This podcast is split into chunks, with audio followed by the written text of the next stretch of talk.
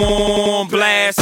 This is week six of I'll name this football pod later on the On Blast Podcast Network. As always, available on iTunes or Apple Podcasts now, pardon me, Spotify, SoundCloud, Google Play, and on YouTube. Tell your friends. My name is Sheldon Alexander, and I'm joined by my guy, Mr. Matt Russell, sports betting professional and host of the Window Sports Betting Podcast. Mr. Russell, how you feeling after week five as we head into week six? NFL season in full swing. Kinda. I'm sorta? good.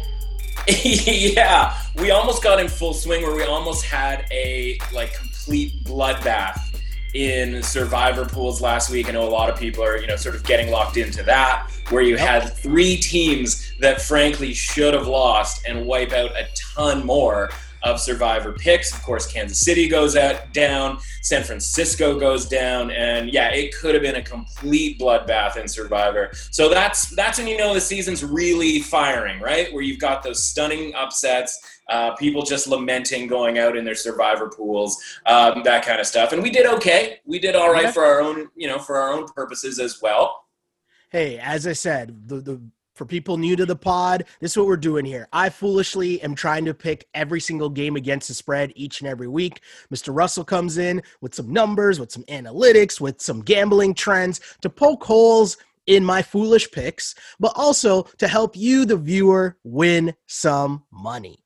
Right? That's a goal each week. And trying to get back on the winning ways last week, got back in the, in the, in the plus side. Eight and six week for me, 39, 36 and two overall. And so far through five weeks, success. Trying to win more than I lose. I'll take that.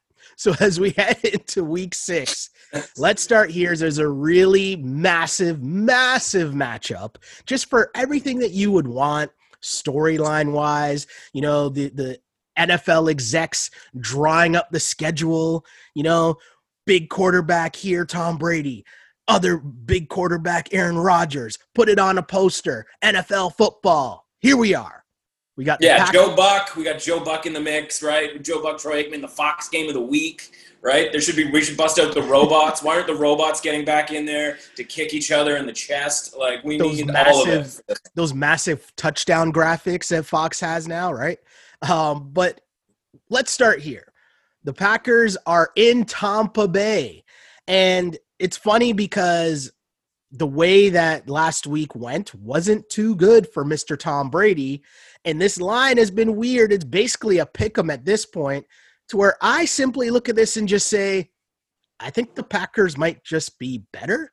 Am I wrong here, or is that just me being too blinded by what just happened to Tampa Bay? Yeah, I don't think I don't think you're wrong necessarily. It's just really sort of how you know you should view the NFL, right? Like Mhm. I don't know that there's uh, you know better or worse ever really in the. I mean, I shouldn't say ever, right? We've got the New York Jets for for instance. But it's more like, you know, where are you playing on your range? Are you playing at the high end of your range or your low end of your range? And sometimes those overlap. So, um, you know, normally we save the sucker bet of the week for the end, but I'm going to kind of flip the script on you, right? I'm going to Okay. take what you sent me, Going to flip it upside down, I'm going to read it upside down. And what we're going to find here is one of two plays here that I think, actually, there might be three. This is, could be a big sucker bet weekend. Um, okay. we look back at last week, right? And we hit two different sucker bets. One was sort of a retroactive one because we did this podcast on Friday, so we didn't get a chance to talk about the Bears and the Mhm. Bucks being that sucker bet, right? Everybody on Tampa Bay. There was no way Tampa Bay could possibly lose. That line of minus three was super short. Fast forward to Tuesday. Buffalo at Tennessee, same situation. Three point road favorite. Oh, there's no way Buffalo's going to lose. What a short line. Let's grab it. 80, 90% of the tickets all on Buffalo. The exact same situation. In this case, Tennessee just blew them right out. And now you've got these two teams that are going to the very next week. And now it's like there's no chance they win.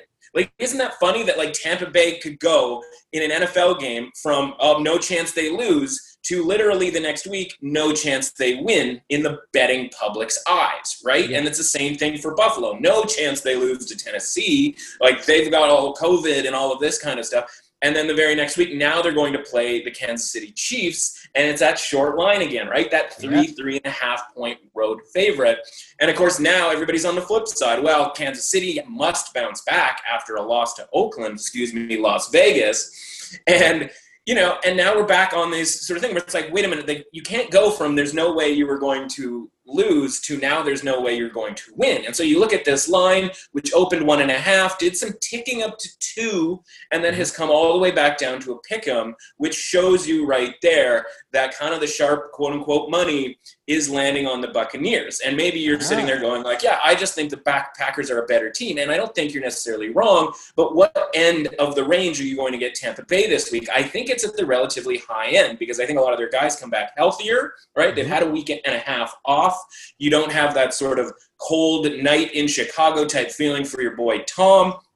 He's warm, he's loose, he's loving it. Evans is back, you know, healthier. Godwin yeah. hopefully back for them as well. And again, you know, the Packers are a really, really good team, but they're going to lose a game at some point. And sometimes sure. you don't want that bye week coming when you are red hot, the way the Packers were, right? That can sort of mm-hmm. jam up the quote unquote momentum that your team in general faces, right? So if they're a little bit rusty, Tampa Bay's playing at their high end, Green Bay might play at their low end. And I don't know that these two teams, you know, at sort of an average state, are that far off from each other. I think you're right. Green Bay is the better team, but I would watch out this week for Tampa Bay. And it's super interesting to me, too, you know, just looking at how Tampa Bay lost, like it was really undisciplined. It was really, you know, things that we're used to seeing. And we talked about this on last week's pod things that we're used to seeing from Tampa Bay, but not necessarily right. what we're used to seeing from Tom Brady teams. And I kind of want to see just what happens the following week after that now as you know, how do you bounce back from that Thursday night loss? That'll be super interesting. And I want to see how that plays out as well. But either way, I think as of now, I'm leaning more towards Green Bay just for the reasons we just stated. But I mean, it's a pick'em game for a reason. It's gonna be a close game. It's it should be a good game, and I love the hype machine of it all. Hey, I'm I'm a sucker for it, right? I'm a sucker for the hype machine. I can't lie. I'll be right there, ready to watch with my popcorn ready, listening to Troy Aikman and Joe Buck for sure. Yeah, uh, and, and listen, the sports books don't make a ton of money because they're just letting you bet Green Bay because they're automatically going to win, right? Exactly. Like, sure, they're not going to close down if Green Bay wins this game, but the reality yeah. is, like you talked about, they have a week and a half off if you're Tampa Bay to get stuff cleaned up. Obviously, yep. matchups matter, right? We talked about totally. Khalil Mack and the defensive line for Chicago last week, giving you know Tampa Bay the problems of you know they're holding and it's like oh, you're first and thirty all of a sudden. You know Green Bay's defense is good. You've got the quote unquote Smith brothers, so to speak, and it's like yeah, but that's not Khalil Mack, right? Exactly. Like, and you can take a week and a half to sort of realize that your protection needs to get better. And in this case, combine that with the fact that the pass rush just isn't as good for Green Bay as it is for Chicago, and that opens everything up, right, for Tampa Bay. Totally agree, my dude. Totally agree. So, kind of a weird week for uh, a topic that we've been bouncing around all season long, which has kind of been the Belichick versus Brady battle, the game within the game that's been going on all season. But I think you got to give the nod to Belichick, even though they didn't even play, just based off of the image that will last forever of Tom Brady holding up the four fingers. but just for that meme alone, cool. Give the nod to Belichick. And we talked about this game last week because it was scheduled for last week. But so I don't know how much has really changed just in terms of our thoughts on this game. So it could be something we just go very quickly into. But the Pats are hosting the Broncos, nine and a half point favorites. I still like the Pats. Nothing has changed. If anything, you're telling me Belichick just got another week to prepare. So if I'm, I'll take that. Just it's just that simple. Yeah. Yeah, and listen, Belichick gets the number one on the Brady versus Belichick power ratings this week because he somehow single-handedly stopped a COVID outbreak in the in the Patriots. I mean, right? It's like Cam Newton's got it, Stephon Gilmore's got it, and then Belichick's just like, "That's it. No Yeah. more, and just like force fielded the entire place. And now everything's fine. And so the difference between this week and last week is we know that Cam Newton is going to play, right? Last week Yeah. we're like, depends on the quarterback. I don't know the situation. And now we're getting Denver's quarterback is back, Drew Lock. You know, is that really that big of a deal, right? Like he's flashes of brilliance. Courtland Sutton's not coming back at any time soon. That being said, here, like this does kind of feel to me Ooh. like a just get it done type of a game for Yeah, the Patriots. Yeah. And yet, and maybe you're right about like Belichick having more time to prepare. But what do you really need to prepare for when it comes to the Denver Broncos, right? Like they're not going to mm-hmm. pull out the you know trick No. plays or anything like that. It's really just going to be like, you know what, we're better than you. We're going to win this game. That being said, when we start talking about this line veering into the 10 point zone, Denver is somewhat functional, right? Like they Yeah. hung in there with the Steelers a couple of weeks back. And to me, this is a very similar, excuse me, type of a game. And I wouldn't be so, you know, quick to just be like, let's lay 10 points with a Patriots offense that isn't exactly, you know, lighting it up necessarily, right? Very And so if they score, say, 24 points and this game's sort of 24 10 late, you know, the back door, you know, we always kind of talk about that with big spreads. Is the back door going to be open? All of that kind of thing. And for me, I think I would lean to getting as many points as I possibly can with Denver. But if it Yeah, doesn't hit like it. 10, it's probably a stay away. But 10 would be a buy for me at Denver. Yeah, the, the double digit spreads for sure. As you know, as anyone listening to this pod knows, my mortal enemy, the double digit spreads. That's when things get dicey. But it's it's funny, right? The Patriots.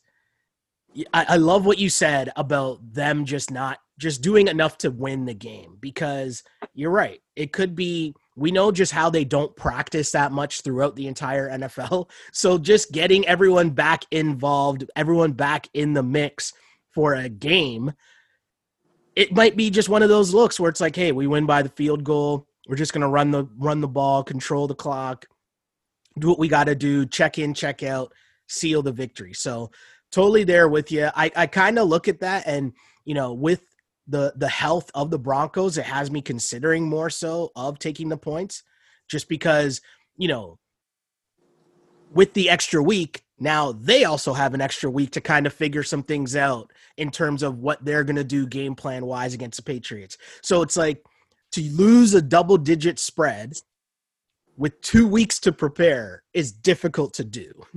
Right? Yeah. Like in the NFL. Yeah. And unless you're talking about the Jets and Well, Chiefs yes. or whatever, right? Unless yeah. you're talking about something like that. So it's Yeah. interesting. I'll pay attention to the line for sure.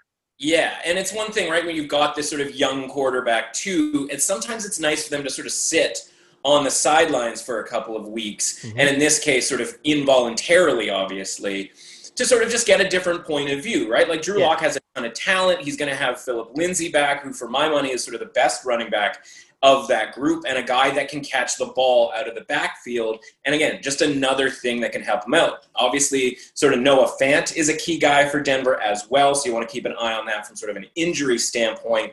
Um, you know, as of right now, it's very much up in the air on whether he is going to play. Um, so yeah, I mean that's that's for me that's the situation. And you've got a team that won a game last time they played. Like I get it was against the Jets, but they still won Still a a game. Yeah, might be getting spicy. We'll check check for the full picks on Saturday and see if I'm really feeling getting spicy here and taking the Broncos. But moving on here, big big news coming out of Week Five is a massive injury to Dak Prescott. Crazy scenes there in Dallas. Of course, he is obviously out for the season. We normally talk each and every week about what we learned from the week before, and I learned that Andy Dalton was a backup in Dallas. I mean, I knew that, but it was kind of still one of those like, oh yeah, they got Andy Dalton. I don't even know really how to feel about that. And if you watch the end of that game, Dallas was able to still win off of that, what could have been an emotional letdown. They're still able to win, but not cover. And of course, this podcast, we're talking about things from a gambling perspective. So heading into this week, Cowboys hosting the Cards. How confident are we in the Dallas Cowboys with Andy Dalton under center? Yeah, it's going to be a different team, right? And so, as far as not covering last week, like yes, that was incredibly disappointing. Uh, when you know Dak goes out, it's second and one on a drive that they go and get a touchdown in uh, to go up by eight points, and you know that covers you know the minus seven, minus seven and a half. It pushes the eight, and you had a, still a full quarter left for the Cowboys to kind of you know win the rest of the game to cover all of the numbers, and of yeah. course Bad news is you've got Andy Dalton, who led them on two really nice field goal drives, but you mm-hmm. can't help but wonder how different the rest of that game goes, right? Like it felt like the Giants gave them their best punch and then kind of ran out of ideas. But the good news for them was they were facing Andy Dalton the rest of the way. As for them, the team going forward, listen, the Andy Dalton move in the offseason was this sort of sneaky surprise move because it was it felt like Andy Dalton could find a starting job somewhere. There was of course a ton of rumors that he might end up being the guy in New England. Uh, you know, handful of other teams showing interest, and Dak being a really durable guy, it was very strange to see him sign with the Cowboys because you're like. I don't really think he's going to get a chance to play. Like, that's kind of an odd decision. Well, sure enough, five games into the season, it's Andy Dalton's team now. And so, yeah we talk a lot about that first game when the superstar gets hurt. I should say after the superstar gets hurt. You're going to get the best effort from every single player on the team because they know going into the game that they have to play their best, right? We talk about the ranges. So yep. the range for the Cowboys is probably, you know, their ceiling is lower, right? But I think in this case on Monday Night Football at home against the Cardinals, they're going to play at the very top of their capability with Andy Dalton. And I think that's yeah. going to be enough to get them a win against a Cardinals team right now that congrats on the 20 point win against the Jets.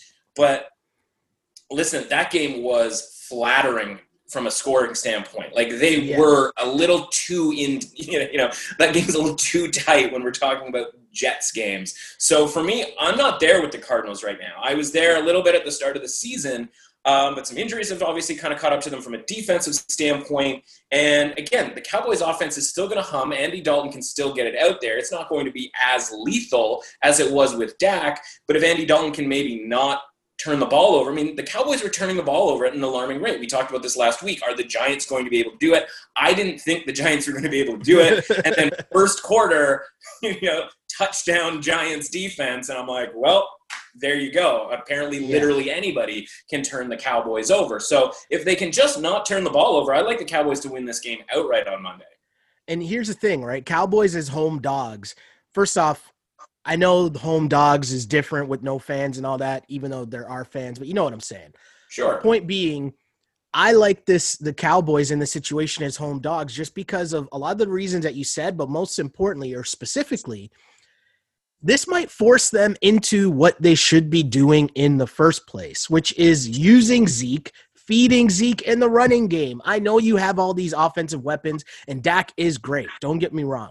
But sometimes I feel like Dallas gets himself into trouble because it is too much of just wheeling and dealing and throwing it all over the place. And, you know, you're, you're, having these shootouts which force you into turnovers and making all these mistakes whereas it might just simplify things. Yes, Dak is way better than Andy Dalton, so you pass the ball more and use your receivers. Cool.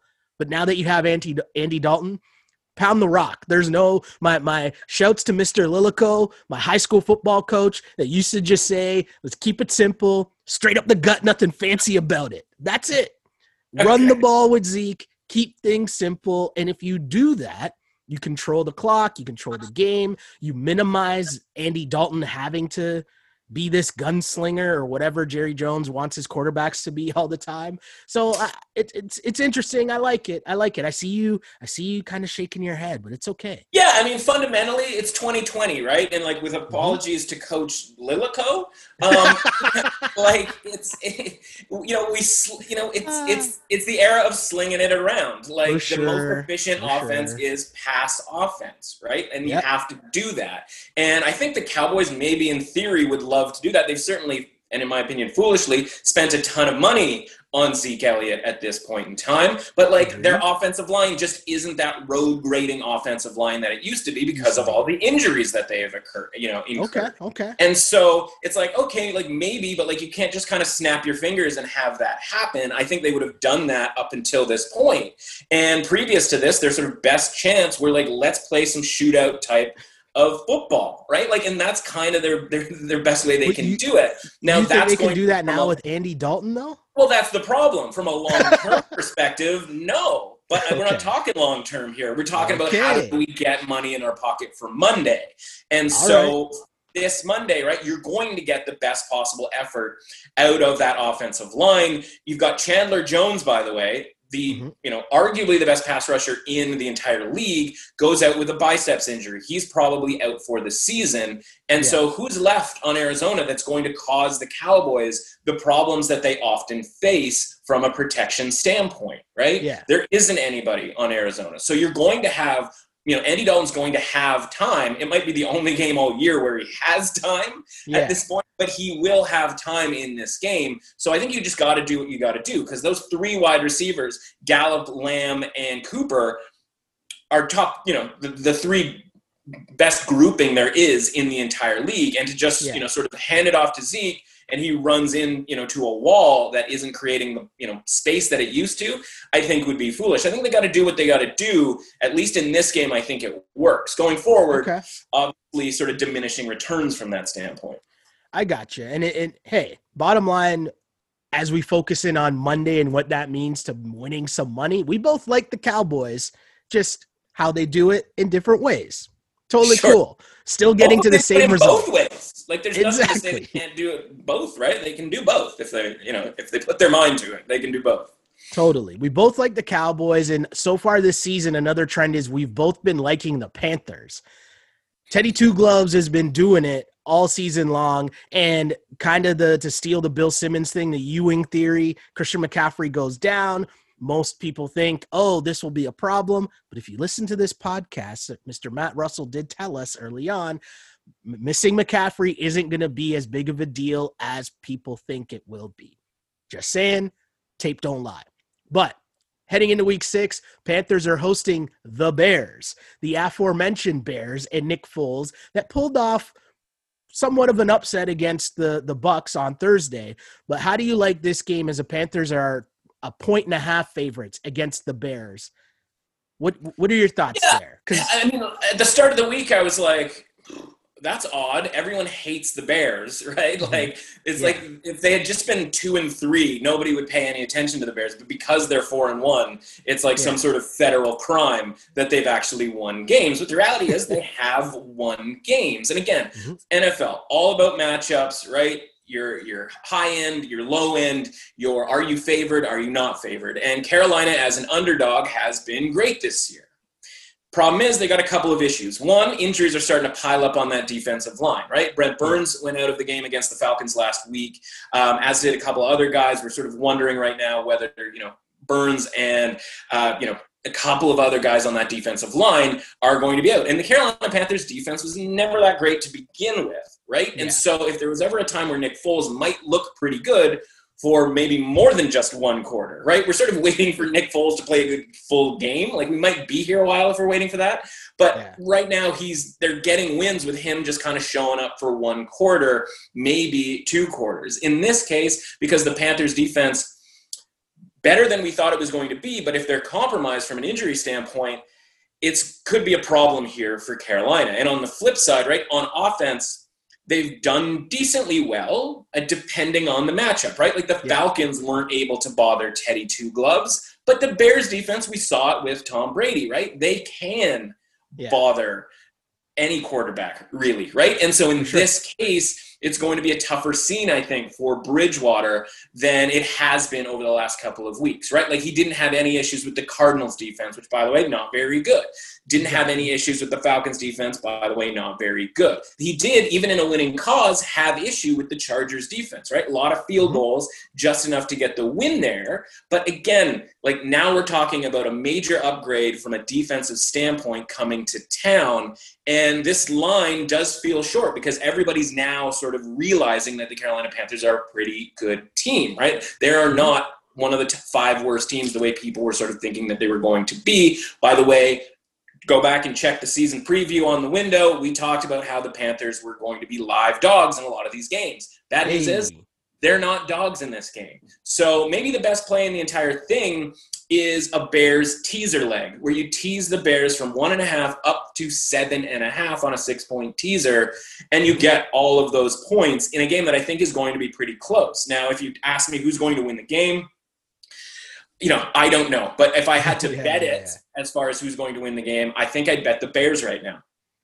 I got you. I see what you're saying. It's, it's just, you know, the the thing I'm realizing as we get into week six of doing this is separating my overall feel on a team, like my long term, you know, this is my feel on the team, and putting that in position. Okay, well, what's that feel right now against the other team, right? Because a lot of yeah. times what ends up happening is, oh, well, I think this team's good and this team's bad. So I'm going to pick this team. And it's like, no, well, what's the number? Like, how does the number play into this? So it's one of those things where I'm figuring out and learning to adjust that thought process in terms of, because I just come in being like, oh, been riding the Panthers. Panthers have been doing good for me. Boom, Panthers. And it's like, okay, cool. But in the context of, well, what are the Bears doing right now? How did we get here? How does the number play into that? Where did the number start? These are all things that make you think about the head to head matchup differently. Yeah, price matters, man. We talk about it all the time, right? Price matters. And in this one, it's just it's just such a different spot for the mm-hmm. Panthers to be in, right? Like they were three, three and a half point underdogs to Arizona a couple of yeah. weeks ago, right? And like mm-hmm. that's obviously just sort of a different attitude. And fundamentally, doing this, you kind of have to realize like on Sunday night, we all have the same takes, right? Like there yeah. aren't really any unique takes on a Sunday night because we've totally. all seen what we've just seen, right? We've been confirmed about Carolina. Like we love them as an underdog. Boom, confirmation. Knew it, right? Like I knew mm-hmm. I was on like Carolina. Like yeah. how do I bet them this week, right? And it's like, oh, one and one and a half point favorites. Where do I sign up, right? And then it's like digging deeper throughout the week and going, hang on a sec, we do all feel the same way about this. But mm-hmm. unfortunately, that's what creates value in the market because we're all shifting to one way and we're getting that extra point, point and a half. And in this case, right, are the Bears any different from Arizona? Like they're probably a better team, right? Yeah. And so if you're favoring Arizona two weeks ago, you kind of need to favor the Bears this week. right. Gotcha. And so in that case, because they're not favored, the value is on the Bears from that standpoint.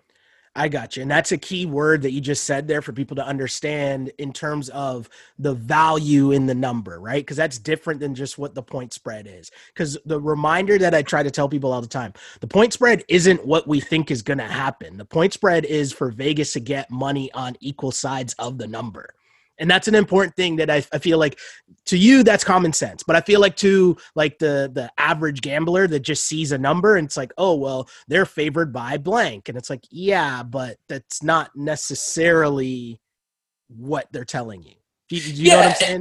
yeah and, and fundamentally that's true right? Like they are trying to get sort of an even keel side at, at least to start right? To start. but it's, it's they're doing they're gambling as well because they wow. sort of see which way the line is going or which way the money is going, right? So you mm-hmm. see a mm-hmm. bunch of money coming in on Buffalo against Tennessee, and you have two options, right? You can move the line to try to get more money on Tennessee, or you can be like, you know what? I like our line here. I like that Tennessee has just as much of a chance to cover this as Buffalo does, and so I'm happy being heavy on For Buffalo, sure. right? And we're seeing that with the Tampa Bay Green Bay, right? Where they're like, totally. you know what? We're kind of okay being heavy on Green Bay. Now, is that going to work out for them every single time? No, not necessarily. But if it works out even just half the time for them, right, that's going to work out nicely for them long term. And so exactly. we'll try to be on the same side that the books want to be at. They obviously have the advantage over us because they have they are getting the juice,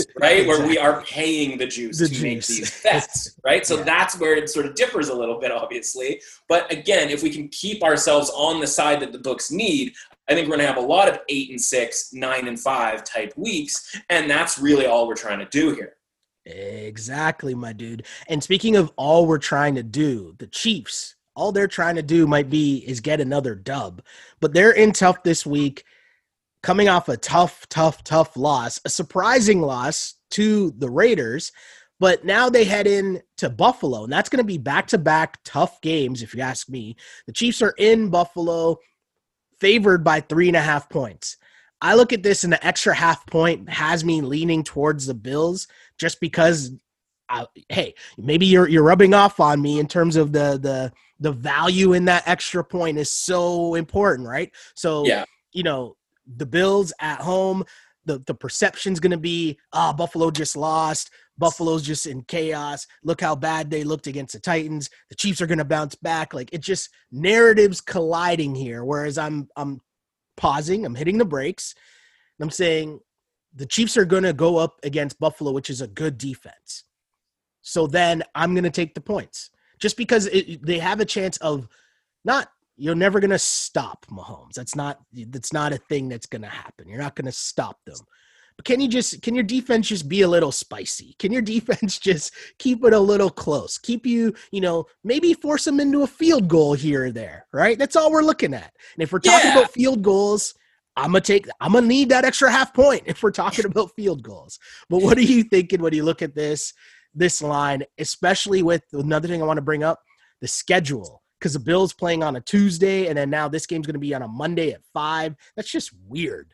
But what are, what are your thoughts on this game? I know I just said a lot and rambled way too much, so take it No. wherever you want to go. No, but that's the thing, right? Like get like get it all out into into the universe so we can sort of break it all down. I think I agree with a lot of the points that you're making. The only sort of fundamental thing is again that mindset of the Bills and the Bills team. Do they have a good defense? I'm not sure anybody has a good defense. at this point. like it's just that's it, right? With the with 2020, this era of football, right? I was gonna it's say, according like- to that Josh that Josh Norman meme of him like being completely laid out. So, yeah. I just yeah, had to get no. But that's the thing, right? And so, like, does is Josh Norman? And if Josh Norman plays, it's a really bad sign for the Buffalo Bills, right? Because obviously, the crazy thing about that Tuesday game is all of a sudden the game starts, and it's like, who has the biggest injury issues? And it ended up being the Bills, not Yeah. the Titans, right? Like Yeah. Tre'Davious White out. Guess who's Mhm. playing? Josh Norman. And like, Ooh. sure, the meme exists, right, for the internet, but the reality is, is like AJ Brown is like scampering through the secondary, you know, Mhm. like a Swiss boy through a meadow. And Yeah. it's like, well, that probably wouldn't happen if Tre'Davious White was involved, right? And I talked to him on my podcast this week about how, you know, listen, John Brown didn't play. And, you know, people were worried because Corey Davis and Adam Humphries weren't going to play for Tennessee. And then it's like, well, John Brown doesn't play. Andre Roberts comes in, doesn't catch that pass on the first drive, goes up into the air. Tennessee gets, get, you know, intercepts it. And now we're off and running for Tennessee. Like the mm-hmm. line is so thin that that For could sure. be the case. You don't know which injuries are going to cost the team on any given week. As for the Chiefs, you say like tough loss. I mean, the reality is that team's not very tough, right? like as, yeah. as as sort of good as they can be, and when they're busting out like the deep recesses of the playbook for the Mhm. big game against Baltimore, it's been awfully dicey in basically every other game this year Mhm. right? And Yeah. then we look back at like Houston and we go, man, like that's a pretty bad team. And that game was at least for the first half, and a couple of things go, you know, a little bit differently. That was, you know, kind of not as impressive of, a- of a win, right? And we look at the look Patriots at game as well. Patriots game, Chargers game, right? Like this Yeah. is a team that, like, if Anthony Lynn was competent, or Brian Hoyer was competent, or even Yeah. maybe the referees in the Chiefs and Patriots game were competent, we Yeah. could be looking at a team that has three, maybe even sort of like a bit of a stretch here, but like four losses, and Yeah. they're going to go on the road as three, three and a half point, you know, favorites against a Bills team that if they get those guys back, right, like if Derek Carr can put up 40 on the Chiefs defense, I'd like to think that Josh Allen and a healthy Bills team, that again, Yeah. I expect them to play at the top of their range this week. They were Yeah. certainly at the bottom of their range against Tennessee, and that was at least somewhat predictable, right? We kind of talked about how you know, a couple of big wins in a row, kind of feeling themselves a little bit, right? You don't, you know, teams, you know, are they mature enough to handle prosperity, right? And like the Browns were just barely mature enough to handle prosperity last week against the Colts, and the Bills weren't, right? Yeah. Like they kind of assumed that this COVID riddled Titans team was going to roll over and a couple of bad bounces early, and all of a sudden the game gets out of hand. And so for me, I'm expecting really big things out of the Bills, and I don't think just a week off and sort of a whatever you want to call it bounce back. I don't think that's necessarily in the cards for the Chiefs, right? They had one of their offensive linemen literally tear two ligaments in each knee right? And so this is a team that was already had Patrick Mahomes kind of running for his life a little bit, and it, and it mm-hmm. looks more spectacular because Mahomes makes Mahomes makes it work, right? Like he yeah. finds guys on the run, he scampers for the first down on third and seven, and all of that, right? So, but it's kind of an unsustainable thing when they're not running the ball particularly well and they're not protecting Mahomes. And I'm not saying like God forbid he gets injured or something like that happens. Like yeah. fortunately he's mobile enough to kind of avoid that. Knock on wood. It's just a really bad look for an offense that otherwise is you know obviously traditionally quite scary. But if they're going to have to put up 35 points to win games at this rate, I just don't really see it. And the Bills, are they capable of scoring 35? That offense is. And that's the reframing of the Bills going like, it isn't about defense with the Bills. It's about yeah. their offense. And they are fully functional and capable of taking advantage of a pretty weak Chiefs defense. Yeah. Yeah, it's it's totally right what you said there. And you know, the Bills, I just need their defense to be frisky. I don't need them like if you think about what the the Raiders did, right? You just hold them to field goals a few times. You don't even need to full on say you're going to stop Mahomes. Just slow them. And I think what you mentioned too about the defense is we know the Chargers did it with pass rush, right? Bosa up front, they got pass rush. That's how they slowed down the Chiefs machine.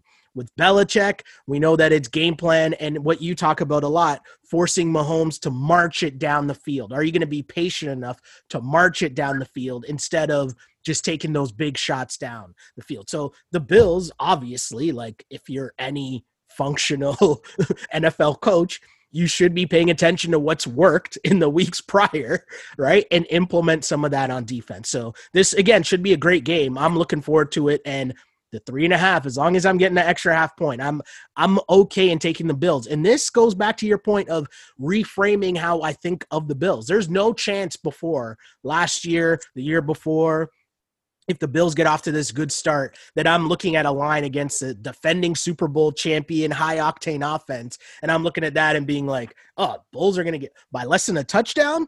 Bills are getting washed. I'm taking the Chiefs." So it's interesting as now I'm in week six and I'm starting to piece together some things and feel more confident in certain things. And listen, if Jon Gruden can see that, you know, we'll call it a blueprint, right? And it's not a blueprint for stopping. Yeah, I know what you're saying. It's a blueprint for just easing, slowing down, like making mm-hmm. their drives take longer, right? And people say like, "Oh, we should keep the ball to keep Mahomes off the field." It's like you know that every they take turns with the ball, right? like he's going to get his opportunity, whether he scores in a minute or scores in ten minutes. Like in theory, that shouldn't matter, right? But it does yeah. when comes to the Chiefs. If you can make them take longer, that gives them more opportunity to get called for holding or some sort of offensive pass interference or something along those lines, right?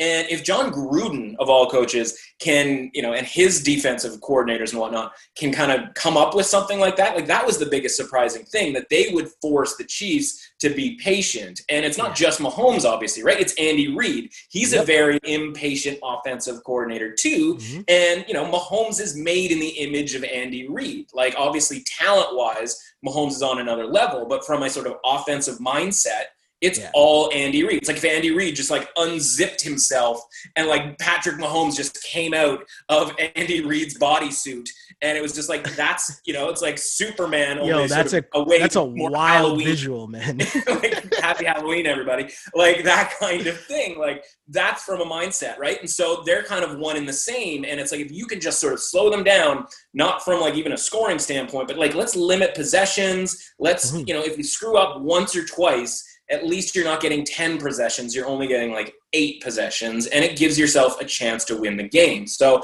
I think if you wait a little bit, you might be able to get a little bit number, a better number than three and a half, like four, four and a half potentially. Yeah.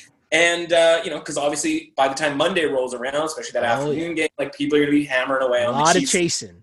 A lot yeah. of chasing will be going on for sure. Uh, chasing is what the Eagles defensive front will be trying to do against Lamar Jackson. How's that for a segue? Wow. That Hold was a one, hell. Hold that one out of my ass there. That was- Hold that. Yeah, I really. You're like, where's that? Where are you going with this one here? Yeah, but the like, Ravens that's are- better than my Andy Reid zip, unzipping himself thing. So, just a phrase. I I'm never thought I'd trying, man. I'm trying, man. I'm trying. So the Ravens are in Philadelphia. Ravens are seven and a half point favorites. And this game is interesting to me because I see the Eagles getting they're getting healthier, obviously, but they're looking it's a reminder of what you've been saying for the start of this season, right? There was no preseason. So you're going to start to see teams kind of round into form. And while the Eagles didn't really, they didn't look great. They got dudes. What's my guy's? I was going to call him Fogel, but what's my guy's? What's their receiver's name that went crazy? I like week? Fogel. I'm gonna enough. I'm good enough definitely not that. his name. And and Yeah, the best he part is super bad. He was No, no, no. super good. the best part is I think I legitimately picked that guy up in fantasy this week because my receiving corpse is that bad. Yeah, the you got I'm to pick up trying to make McLovin as well. I get it. He's good running back. Uh, full uh Fulgham. That's his name. No. Yeah. Anyways, the point remains, okay? If you look at what the Eagles have been doing, especially last week against the Steelers, they hung around, hung around, hung around. And it's one of those games I'm going to point to where I say, yes, on the scorecard, it was an L. The Eagles didn't cover. Right. But I look at that game and I say, no, I was okay with that read in terms of in terms of the Eagles hanging around. They were in that game, and if someone along the way realized, hey, maybe we should cover Chase Claypool, right. maybe they cover that game. But bottom line, heading into this one, again, touchdown underdogs, but that extra half point again has me has me feeling in the mix. Also, the Ravens are good, but they're not the top team. I don't I still don't think there's the Ravens as a like top team that's gonna beat down teams Right. that are decent. Decent Yeah. to good. Are they gonna Right. beat down those teams? Right? I I, don't that know. just it, it's a referendum on what, how, what you actually think of the Eagles, right? And it's I like, yeah, they were competitive to a degree. Um, obviously, like, you know, I think down 17, 14, 17 points uh, at, at, a, at a point in that game against the Steelers. By the way, Steelers hilarious, right? Like, woe is us. So we we like we have this bye week so early. We don't we didn't really want it. Meanwhile, like they're in there cooking up like Chase Claypool plays finally realizing that he's an absolute freak, which anybody like myself who you know follows college football knows that like Chase Claypool is an absolute dog, right, with Yeah. Notre Dame over the Yeah. last couple of years. And so, um, but I digress.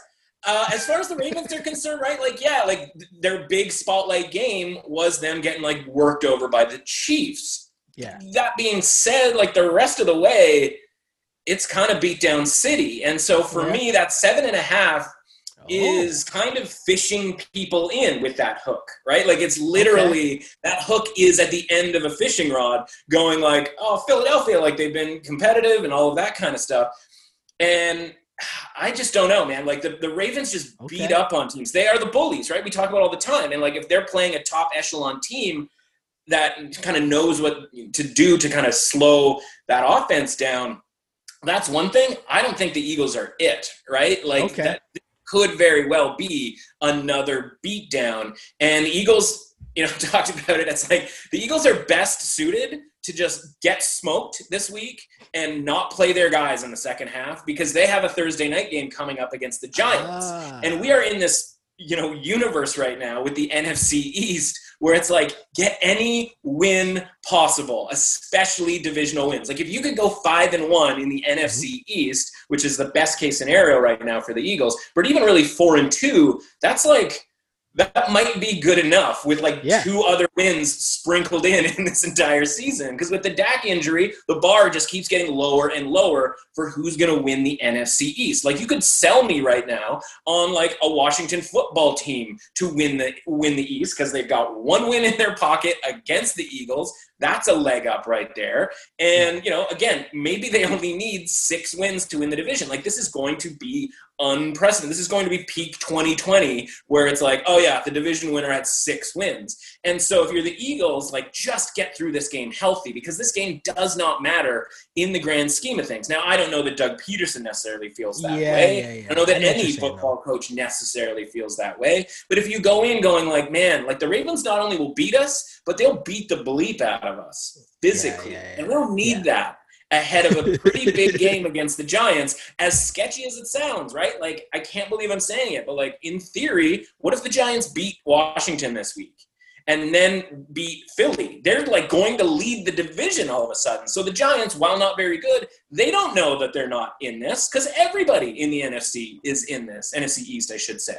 And so if you're the Eagles, like this could be a scenario where they're down 14 points. You're sitting there going like, we got a backdoor opportunity here. Like that seven and a half is going to come in handy. And then all of a sudden, like Carson Wentz is just sitting on the bench and the backup's coming in for Philly. And it's just like, oh, we're not getting this back door. And this thing Yeah. turns into a 21 point loss for Philly.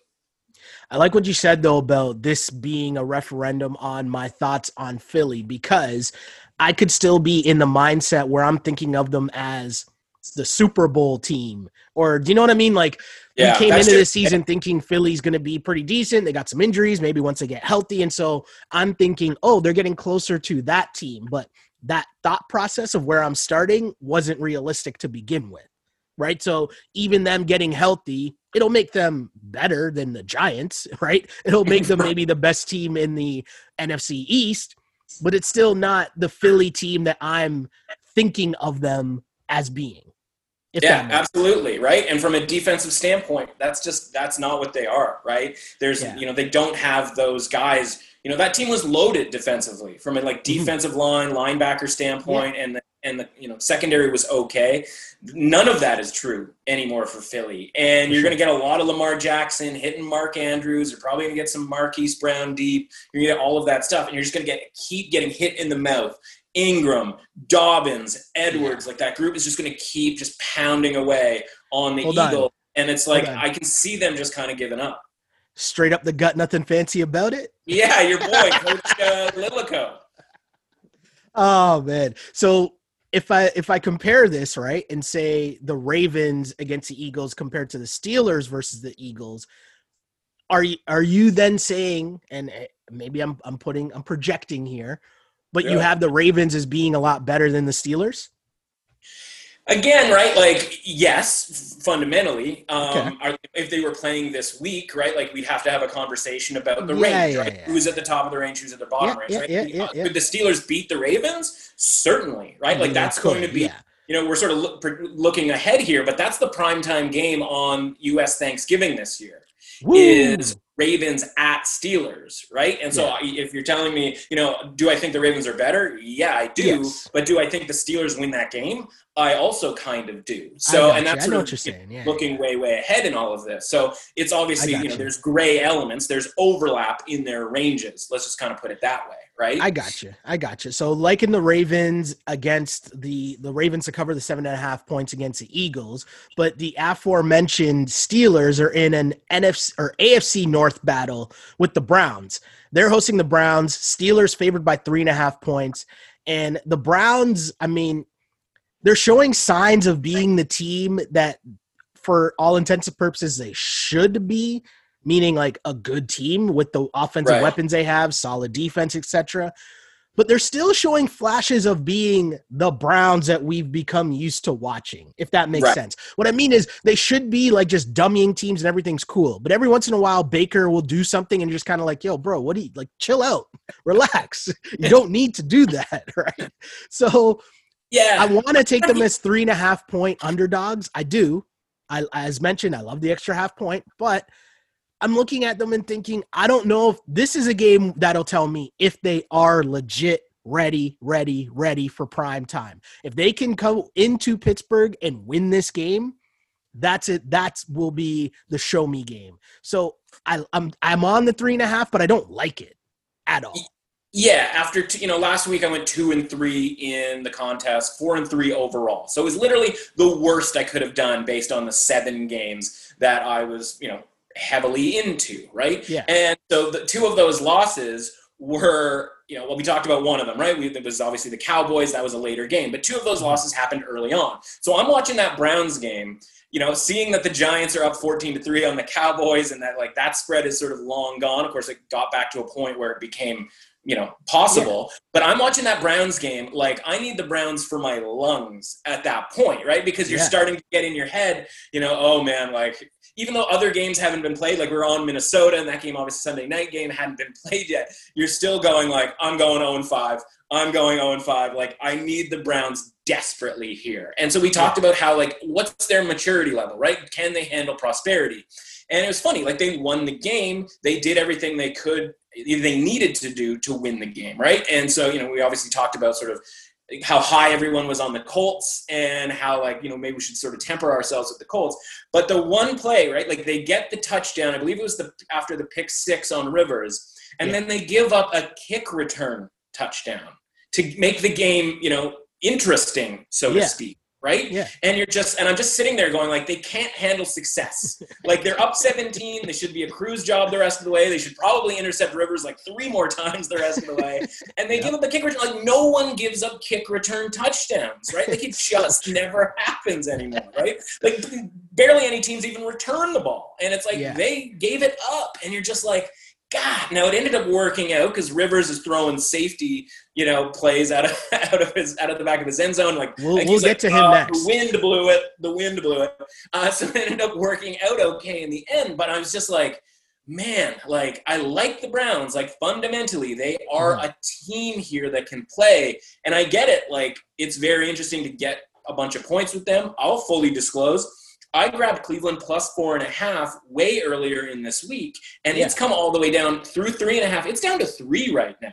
Woo. And I'm sitting here going, man, I could bet back on the Steelers at minus 3 mm-hmm. and be a winner even if it lands on three, right? Because it yeah. pushes my bet and I win sure. the plus four and a half bet. So it's a synthetic minus two and a half on the Steelers. Mm-hmm. And I think I like that a lot more, right? Baker got yeah. crushed on one play. There was a whole MRI on his ribs type of situation.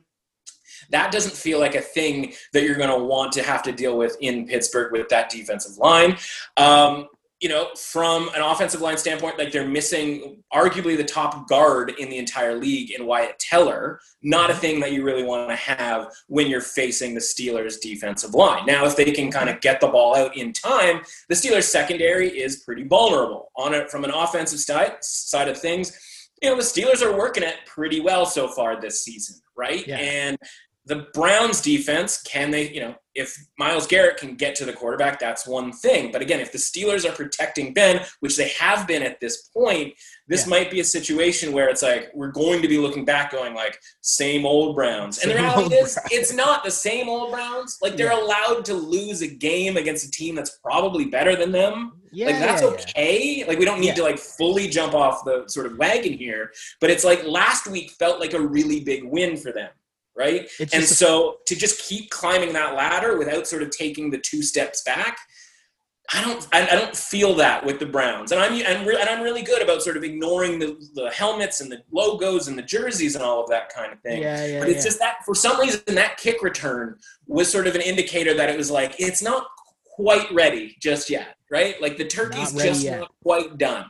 I got you. I got you. And I'm I'm right there with you. Like I totally totally right there with you. It's one of those things I find it's so strange. They're so close, but there's still flashes of oh yeah, it's the Browns. Let's let's relax here. So another great game. Like this is a great weekend of games. Like I I feel like there's a lot of games that you know normally while you just sit and you might have red zone on, it's kind of like no, I actually want to like watch this game.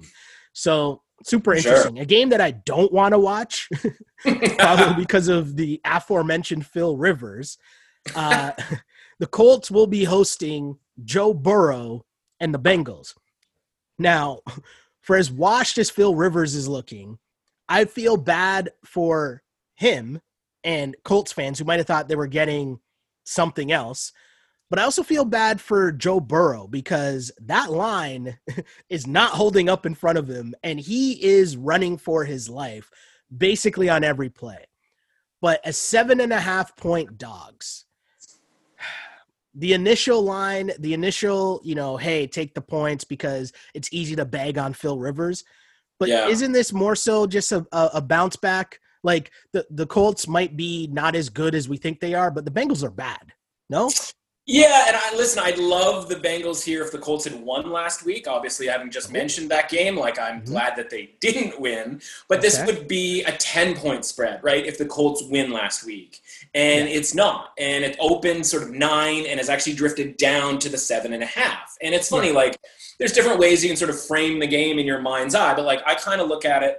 You know, you and I and and our and our friends of the window podcast Survivor mm-hmm. group here mm-hmm. are you know kind of like that seems to be our focus right now. I don't know if it is for you, but Okay. it is it certainly is for me. And I kind of you know envision this game being like, all right, the Colts lost to the Jags and knocked a bunch of people out. Then they played the Jets and they won, and but only like fifty percent of people were into it, and it was like Okay. Because they didn't feel that the Colts could be trusted. And this feels like people coming back to the Colts going like this is our last chance to take the Colts, a team that is by and large a top half of the league type of a team. Like you're going to need to use the Colts at some point or you're going to get into the dregs of it from a survivor standpoint. Yep. And then they're going to lose this game. And so people are going to be like, man, like I've, you know, I, I stayed off it when they were playing the Jets and now they're playing the Bengals who just got smoked by the Ravens. Like I trusted you, Phil Rivers, and you burned me. Yeah. So that's kind of how I feel about it. That being said, like the seven and a half does feel a little bit short in this case, especially since it's been kind of kicked down from 9 Mhm. And when we've seen the Bengals play good teams, it hasn't been pretty.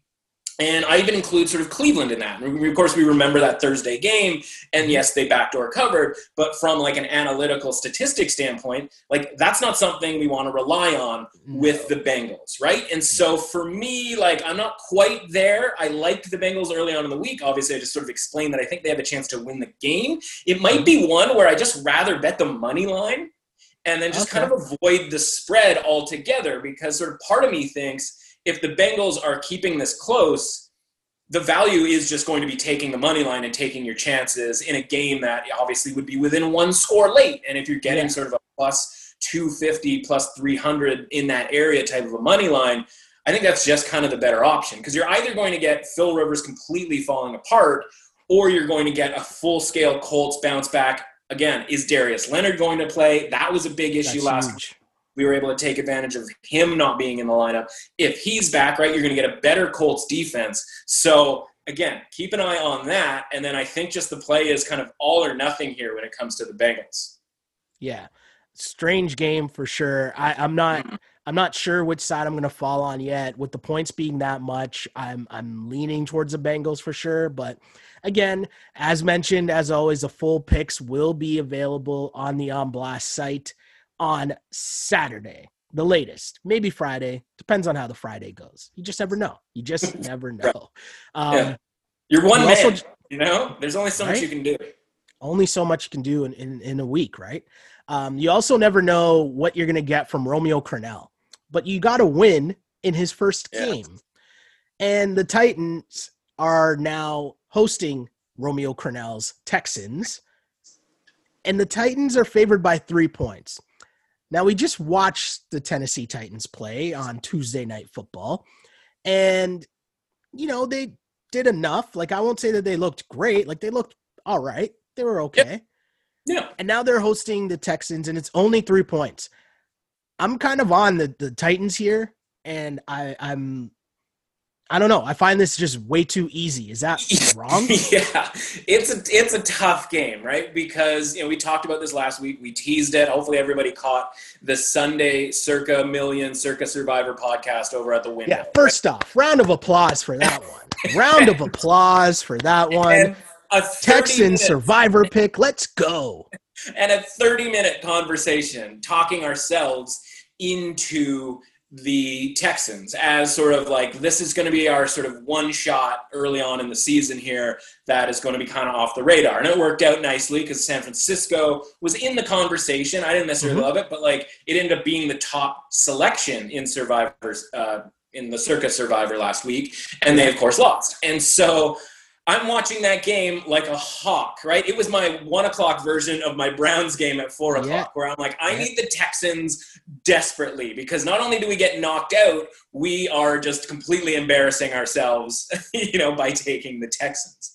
So yeah. I'm watching that like a hawk, and the game ends up being a two touchdown win for the Texans. But I'm downgrading the Texans off of that game. Like, and I, I know the last time I did that off of a, sort of a big win like that because the Jags had every opportunity to win that game, and I can say that like again, yeah. having like being in the mix of that game. Yeah. That like the Jags just blew it, right? And defensively, they had their top three guys who are out. Are they going to be back this week? That's obviously going to be a key factor when they play against the Lions this week. But it's like it took the Texans a while to kind of figure out like we can just move the ball down the field with ease against this Jags defense. And from a Jags offensive standpoint, like they were moving the ball, right? Missed two field goals, had one of the more hilarious fourth down failures that in recent memory. that atrocious pass was just right? oof. So yeah, like they could have had a lead and a relatively decent one at halftime, and then you never know what kind of happens in that second half. So now that you know Texans go to Tennessee, we just watched them win relatively convincingly, even if sort of from an analytical standpoint, it wasn't like a domination necessarily. And yeah, like it's very easy to go like, oh, it's just three points. It's actually moved up to three and a half. And so there obviously people are coming in on this Tennessee team going like, yeah, like keep it rolling, keep it rolling. And they and they might, right? They might just do it in a different way. Like Derrick Henry should run amok against this Texans defense. So it's the reason why I would say, like, yeah, if I had to bet it, you know, and maybe I convince myself to actually bet it, like I would be looking Titans here because I just told you I have downgraded the Texans. Yeah. I think the Titans are at least decent enough that yeah, they're going to have a bunch of wins and it's going to be a little fraudulent here. They could very well be 5 and 0 and not really have that many impressive wins on their you know on their resume. And so yeah, like I do think the Texans, you know, aren't very good. And so I kind of have to lean to the Titans. But obviously, the short week is an issue too. So, all totally. in all, like, I don't really want to bet on either of these teams at this point. Stay away is the message here, folks. Stay away if you can. I mean, cut uh, to me on Sunday going like Titans for sure, or like that could very well happen. That's why you got to tune in on Sundays. Uh, we mentioned this a little earlier on, just in terms of talking about the NFC East. There's a game involving the New York football giants against the Washington football team. Yeah. And the New York football giants are favored by two and a half points. When I just tell you that information, what is your reaction to that? Yeah, it's a sentence, right? Like the New York Giants are favored in a sports match, right? Like mm-hmm. it doesn't even have to be football, but if like you threw them together in like a team tennis type format, I'd still be like, are we sure we're favoring the Giants? Even against the kindergartens. Uh, I don't know. I don't know. Um, yeah, and so like, and everybody sort of sees this and agrees, like, no, that shouldn't be the case because this line opened three and a half, and it was three and a half for about four seconds, and then it was three, and did a couple of days at three, and then now it's down to two and a half. And we always kind of talk about numbers coming off of key numbers. And in this case, right, comes off the key number of three down to the two and a half. So it's kind of, it's probably a better betting game because you would be getting value at the plus three. You're getting value betting the Washington money line, right? Like yeah. it's just better than sort of being like, I'm certain about this and it's going into a contest type format, right? Yeah. So it's it's just one of those sort of weird games. And you look at it and you go like Daniel Jones turns the ball over, turn the ball over, turn the ball over. Is Washington going to be able to force those turnovers? And I think the answer is yes, because I think that defensive line is still really good. And that game mm-hmm. last week against the Rams. And we sort of have to bring it down for a second right? Because what we saw last week with Washington is a really, really cool story. Alex yeah. Smith getting back on the field, right? Yeah. But as you've, you know, declared on this show and I've declared on my podcast, like all of that stuff is awesome or important. It's just not what we do here. And the reality is, Alex Smith came in, and it was sort of a not what I signed up for type of a situation, right? No. And as much as Kyle Allen isn't exactly a household name or you know sort of lighting it up, we were in range for a backdoor potential cover there for a really long time. But mm-hmm. Alex Smith, again, glad he's back threw for 37 yards in a game that they were down two touchdowns in. Yes, it was raining and all of that kind of stuff, and the Rams offense slowed down in the second half. So, you know, if Alex Smith gets the start here, great story. Don't necessarily love it as much as if Kyle Allen gets sort of a clean bill of health and he can play because I think he takes care of the ball better than Daniel Jones does. And there was yeah. one play where the the Washington football team turned I shouldn't say turned it over, but fumble got uh, Jared Goff to fumble and like in sort of they'd have the ball in the red zone and they just couldn't reach it right? And the rams got the ball back and were able to sort of punt and kind of get out of dodge there. And it was like if there was that play maybe things turn a little bit for washington. Maybe they get that touchdown that we needed. And yeah. so this week I think Daniel Jones is going to be ripe for like a Chase Young strip sack type situation here because he, you know, you have to factor that into the handicap with the Giants because it happens literally every game. Yeah, yeah. The Giants, it's it's a weird, weird, weird game, weird line, and anytime I look at one of one of the my baseline principles that I follow, which hey, choose at your own risk, but when there's two crappy teams going against each other, I'm taking the points. Right, like I'm always just gonna lean that that direction. Yeah, the game is less weird, and like you're being kind. Like it's just bad. Like it's a yeah. bad football game, right? It's one where again you don't really want to watch it. Take as much value as you can with regards to the point spread or the money line. Mm-hmm. Watch all the other games, and then just sort of see what happens, right? And just be you know glad that you're not watching it full force. Yeah, and a couple last games that again we don't even need to like deep dive into we'll just kind of touch on because sure. they involve some i mean they involve the niners. The rams are probably a, a, decent team. The niners are also a decent team ravaged by injuries. And after them getting just shit kicked by the dolphins there's no other way to put it. Yeah. They are three and a half point underdogs at home to the rams. And I just don't know what to make of the Rams at all. And I just know sure. the Niners play them tough. They kind of know what they do at this point. So I, I do actually like the Niners and the points in this situation. But do you have a quick read on that? Well, as you know, I, kudos to you as a 49ers fan. I know that there you might have been tempted to leave this off of our discussion in general because of the situation that is the San Francisco 49ers. Um, if there was sort of a like, hey, Jimmy Garoppolo's ankle looks a lot better type of a thing coming out here, um, yeah, I'd love the 49ers because this is a line that, in theory, a week ago, two weeks ago, however you want to put it, should be 49ers by three or three and yeah. a half right? And now we've mm-hmm. seen this swing all the way to the other side.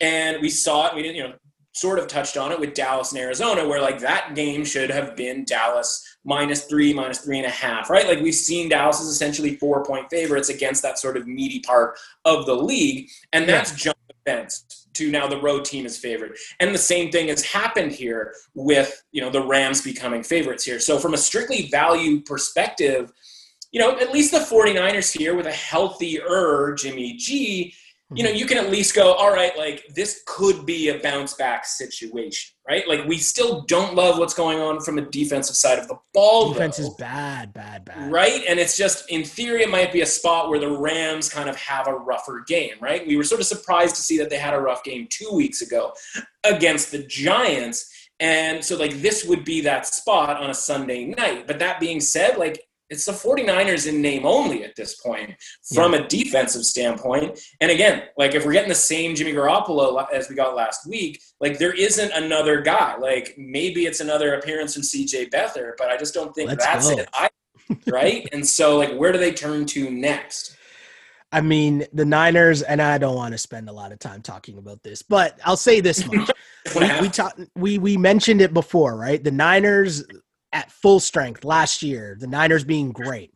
Their secondary wasn't really that good. It was okay, but it was right. made to look even better by the great front line they had, the pass rush that they would get. Now, yeah. you eliminate that pass rush this season, and then you eliminate a bunch of their secondary, and mm. now you have Ryan Fitzpatrick out here balling. yeah, and, that's and we happened. were all over it last week, right? Yeah, like, yeah, yeah. Your dismay, I was like, I think the Dolphins can win this game outright, and they, they, did, and like outright with a capital, all of the letters, right? For sure. And so, like, yeah, because Fitzpatrick, you know, if you pressure him, that's the sort of key, like any other quarterback, right? Yeah. There was no pressure. And Jared Goff, it's very similar, right? You need to pressure Jared Goff because he's a pick and throw guy. Like he knows Mhm. where he's going with it before the play even happens. And so if there's any movement in and out of that pocket for Jared Goff, it goes badly quickly. So unless they're scheming things up, and your boy, the defensive coordinator, Saleh, like it's about time that he does something here, right? Because mm-hmm. last year was all like him just Yeah, the fifth, yeah, and it's yeah, like, yeah. how much does that guy bench press? And you're just like, this guy's like a total fiend. Like, are we sure he's not on the team? And it was like, you know, he was on the on camera more than Shanahan was, and it's like you can be on camera if you've got DeForest Buckner and Nick Bosa and all of those guys just running an absolute mu- amuck. But like, feel free to throw a plan together to get some pressure, right? Like, where is that guy now? Right? He Let's- might end up having to it. play linebacker at some point because of all the injuries, and maybe like that's the issue. But like, if he's like head coaching candidate or like one of the top defensive coordinators, at least like as far as how much we see that guy on camera, like feel free to cook something up here from a pressure standpoint. We'll wait. Totally agree with you, man. Totally agree with you. And the reason why I'm okay with what's going on with the Niners is because my expectations coming into the season weren't that high to begin with. So I'm I'm okay. I'm okay with where things are at because didn't have expectations, so you can't be disappointed. Fair enough. Key to life, kids. Life lessons. Life lessons. Uh, we also try to give out lessons in terms of survivor picks of the week. There's a couple games we haven't mentioned yet, but one of them is the Dolphins being nine and a half point favorites against the Jets, is and the other one being the Lions and Jags. But if we start with the Dolphins and Jets, nine and a half points is a lot. Is that one of the things you'd look at in terms of a survivor pick of the week here? Yeah, I think it's funny, right? Because this this game sort of fell into our laps, and so mm-hmm. in the quote unquote alternative universe of no COVID, it was going to be Jets at Chargers this Yeah. week, and sort of you know the survivor strategy of fade the Jets is obviously at this point a pretty strong one, and I would go ahead and like throw in fade the Big Apple as Yeah. well because you're getting Giants or Jets on a week to week basis. In this case the Giants, as mentioned, are favorites in the game. So, like, that kind of wipes out that option. So it only then becomes all right, what do we do with the Jets? And we were going to be looking at Jets at Chargers on a short week for a Chargers team that is known to disappoint us in general. And so I was kind of like stressed out about it. I was like, oh my God, we're going to be on the Chargers in this game. Like, this is kind of rough. Mhm. The other option, of course, is the Patriots against the Broncos. And that's not necessarily the option that I would take because I think there's a ton of uncertainty there. And I already kind of like the Broncos plus the points. But that's another game that was moved into this week. So we were Yeah. spared having to bet on the Chargers. Uh, against the Jets, and instead the Dolphins take the place of the Chargers. And I didn't necessarily have the Dolphins on my list at the start of the year as that like top 18 team that we are going to need to use at any Yeah. point this season. Obviously, their play of late, right? Basically, the last three games, because I thought they played very well against Seattle, and two Yeah. wins, sort of bookending those two, would at least give you the indication that they can you can trust the uh, the Dolphins to beat the Jets. So I think that's the right play. I'm not necessarily like running to bet them on the spread at like minus ten, um, but I insane. I'm pretty okay with fading Joe Flacco. Like I will be able to sleep at night if we end up taking the Dolphins. Now, I don't make the pick for our group this week. We'll have to see on Sunday morning. I'd like to think it's going to be less than a 30 minute conversation uh, of just anguish, like talking ourselves into the Texans. Like I'm pretty sure I spent the first 15 minutes of that with just my head in my hands going like, I can't believe we're going to do this. I think it's going to be an easier play this week and an easier conversation to have. Okay. That being said, like you're still taking the Dolphins, but I think it's the right play for long-term success. I got you, my dude. I got you. And you know, did we have anything on the Jags? The Jags? No, I mean, mention them at uh, listen, No? again, we screw talked that about game. earlier. Screw the Lions. yeah, like who you know who died and made the Lions road favorites, Yeah, right? And if we're getting that's- a Jags offense that moves it the way that the Texans did last week, then they're very interesting. But we're Yeah. going to need the injured guys back for the Jags defense, right? We need sure. Myles Jack, we need C.J. Henderson, we need Josh Allen, defensive end edition. Uh, we need those guys, right? And a little bit, you know, are you worried about Matt Patricia off a bye? Like, is he going to have something cooked up? I don't really. Are we? so. Is that a thing? I didn't know. I that don't was think that's a thing. I've never So, heard anybody yeah. say that ever. right. Like if we're getting three and a half, and I know the line sort of teetered down to three, so maybe we missed our opportunity on three and a half. But if it gets back to three and a half, like I think that's definitely a play on the Jags. No, I got you, man. I, I totally, I totally agree with you there. The Jags is home dogs, looking pretty spicy to me at that point.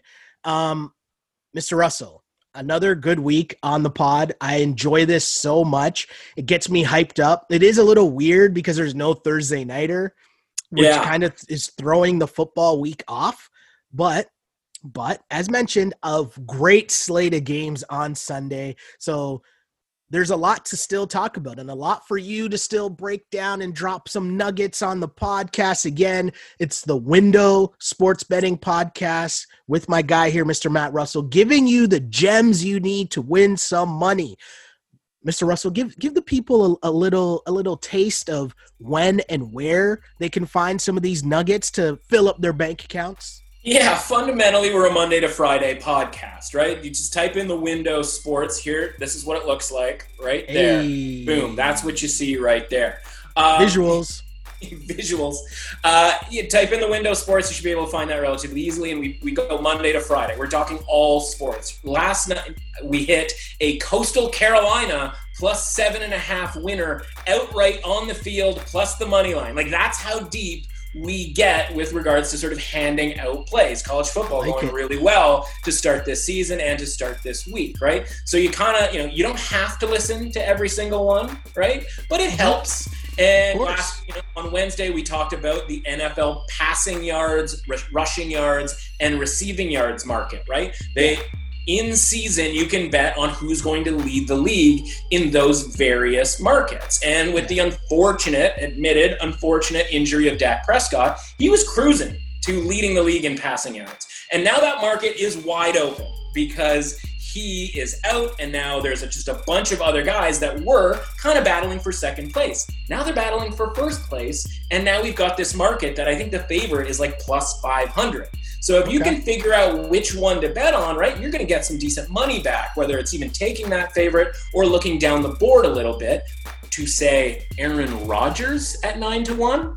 Okay. Anyway, so we talked about that on Wednesday's podcast. So we talked about that kind of thing where it's like, even if you missed it for Wednesday and you didn't get the Coastal Carolina plus seven and a half, you can go back and listen, grab that because that's all still available. So we talk about future stuff, we talk about what's going on that night, uh, and all that kind of stuff. Friday is sort of the big football podcast where we talk about a lot of the same stuff you and I talked about. We get a little bit deeper as far as sort of strategic betting, and For then sure. Sunday morning about eleven thirty is the like definitive like all right this is what i'm on. These are the best bets. There's usually you know obviously at least five because for contest purposes but there's usually some last cuts so it's seven or eight. Uh, we talk obviously about survivor what is the final pick with regards to that and then just what's going on with regards to line moves from friday all the way to sunday morning injuries all of that kind of stuff as well. Money line parlays for underdogs teaser bucket which is you know which games should be teased. We talked about chicago as a prime example of something that's going to be heavily involved in the teaser bucket. Uh, and in the meantime follow along at mruss authentic on twitter. Um, a lot of sort of uh, therapeutic discussion about the games that are going on that night and then obviously it sort of acts as an accompaniment to the podcast where we give out different plays saturday morning is where i'll put all my college football stuff which has again gone very well this season all of that kind of stuff. And by the way, it's 100% free. Just tell your friends, tell an enemy.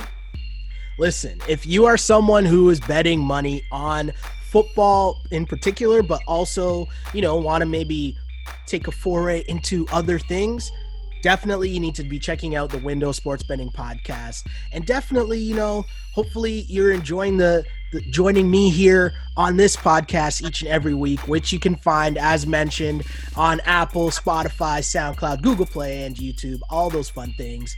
Uh, you can find me on Twitter at Shell Alexander and on Instagram at Sheldon Alexander. We'll be doing a lot more, you know, posting a little bit more of the smaller clips in that throughout the week, just in terms of uh, picks for certain games and stuff like that as we go along. But as mentioned, just trying to win more than we lose here with my overall picks that you can find on the On Blast site. probably on Saturday afternoon. The full picks will be up. And eight and six last week. We're still above 500 at 39, 36 and two for the season. We'll take that. And just trying to, again, win more than we lose. Pretty simple here. Really enjoy doing this pod with you every week, Mr. Russell. It's so wow. much fun. It gets Total me hyped up for the season. And it, it, I love it because – it's an actual conversation, right? I'm coming in with, okay, this is what I'm thinking. And by the end of it, a lot of times I'm like, oh, okay, yeah. I'm poking the holes in my own theory, which I would normally be doing after the games. You know what I'm saying? Right? Yeah. Like after the game would happen and he'd just be like, yeah okay, obviously, like how did I miss that? And now right. we're doing that on Thursday. So hopefully the people are appreciating the knowledge as much as I am. So I thank you for coming through because this has been a blast. Pardon the pleasure as always, my friend. I did not mean to do that. That was a terrible pun by me.